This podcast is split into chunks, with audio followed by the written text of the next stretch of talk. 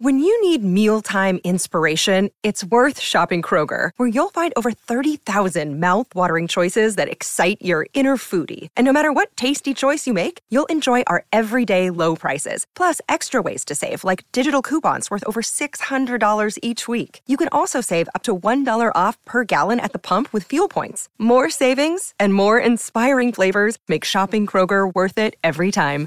Kroger, fresh for everyone. Fuel restrictions apply.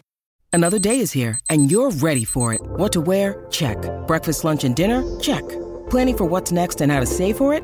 That's where Bank of America can help. For your financial to-dos, Bank of America has experts ready to help get you closer to your goals. Get started at one of our local financial centers or 24-7 in our mobile banking app. Find a location near you at bankofamerica.com slash talk to us. What would you like the power to do? Mobile banking requires downloading the app and is only available for select devices. Message and data rates may apply. Bank of America and a member FDIC. The Burt Show. What's the old cliche that your uh, greatest strength is also your greatest weakness? And I don't feel stress. I don't feel stress. It's a it, it's great and it sucks also because my body, as far as like all of my devices are telling me that my body is super stressed out, but I don't feel it at all. So I told you last week I was going to go and get some acupuncture. Well, they canceled on me last minute, which don't get me started. Did you feel stress? I felt a lot of stress. I did feel it. I did feel that. Um, just as a sidebar, it's, isn't this so unfair that if you cancel last minute, they're still going to charge you for the appointment, but if the doctor cancels, they won't give you your money back. Yes. They it don't is give you unfair. anything. Uh, so today I'm doing it uh, at four o'clock today, and based on what you guys said, I'm really, really excited about it. You, didn't you say like you bawled like a baby when you got it done? Yeah, it was like an emotional roller coaster. I, and they warned me it would be, but I was I was at this point not a huge believer, and I was like, okay, sure. And I, you know, I prided myself on not having emotions. This is maybe when it all started. Ah. Because I used to, Abby, they used to make fun of me on the show and call me a robot because I never shed a tear. Shocker. And now it's like every other week I'm crying on the air. but I sat there and I like the elation I felt like I, I, that's the only, it wasn't happiness. It, I was elated. My soul felt light. My body felt good. And then it just, dropped down slowly and I started crying. It was it was a wild ride. Uh, it really is a uh, it's a cluster. It's a cluster feeling because I really I, am not exactly sure how to process it because I feel I told you guys last week I feel really good. I feel really healthy, but all these analytics are saying like my body is super stressed out. So I'm not sure what to believe. So I'm going to go in and try this today, and if I start like crying like a baby, then I'll know you were right. and, it's, and it's not that I don't feel things; it's just that. I think that I grew up compartmentalizing based on my home life so much that I internalized things and just went about my day like there's nothing wrong, everything's great. That I think I've brought that into adulthood too, and your body doesn't lie, right? no, and so you've disassociated it all. Do you think you're stuck in a state of like if it's fight or flight, you're just stuck in a state of flight and you don't recognize it anymore? I don't know. I just get over stresses like this engagement breakup. I mean, I know that there are a lot of people that this would set back six months to a year, right? I gave myself like a month and a half to sit in the S, and then I'm like, all right, time to move on. Oh, But, maybe it's just how you're built. but my body doesn't agree. Are you the same way? Um, somewhat. I, I think you you get over things a lot quicker than I do because I'm such an overthinker that I probably sit in it a lot longer and allow it to affect my life more than I probably should. But I always have the mindset of regardless of what it is, it is what it is, and you got to get through it. to Cassie's point, you could be stuck in a state of flight. Like, are you over it, or are you do you think that you're over it because you're running from those negative feelings? Oh no, I'm definitely over it. Okay. Yeah. All right. Yeah. Because I mean, I kind of do the same thing. I think, oh, I don't feel things. I don't feel like those deep, difficult emotions. But I think it's because a a lot of times I run from them or I shove them down. And I just think they're not there. No, I think I feel them pretty intensely in the beginning. And then at some point, I just kind of have a conversation with myself, and it's just like, I'm over that. and then I just move on from it. I just feel like but there's- now that the words are coming out of my mouth, it really doesn't sound healthy at all. I just feel like there's got to be a better way to relax than sticking a bunch of needles all over your body. Like, why not go get like a head massage or something? um, I've tried that. Okay. But the analytics still aren't there just yet. All right. All right, Cassie. So a friend has an overly friendly boss. What to do about it? she needs some help because she so the interesting twist to this situation is that her boss is a woman. So it's not your normal, like, oh, go to HR and report it. It's a dude being inappropriate. She started this job, I want to say like eight or nine months ago, and her boss has was always friendly, which is great. You want a friendly boss. But then her boss started calling herself like stuff like beautiful, um, honey, sweetie pie, like stuff like that. And my friend, one doesn't use those kind of terms of affection. Like it's just not her bag. And so to have a boss calling her this, it's making her really uncomfortable because she's like, in the workplace, I like to be professional.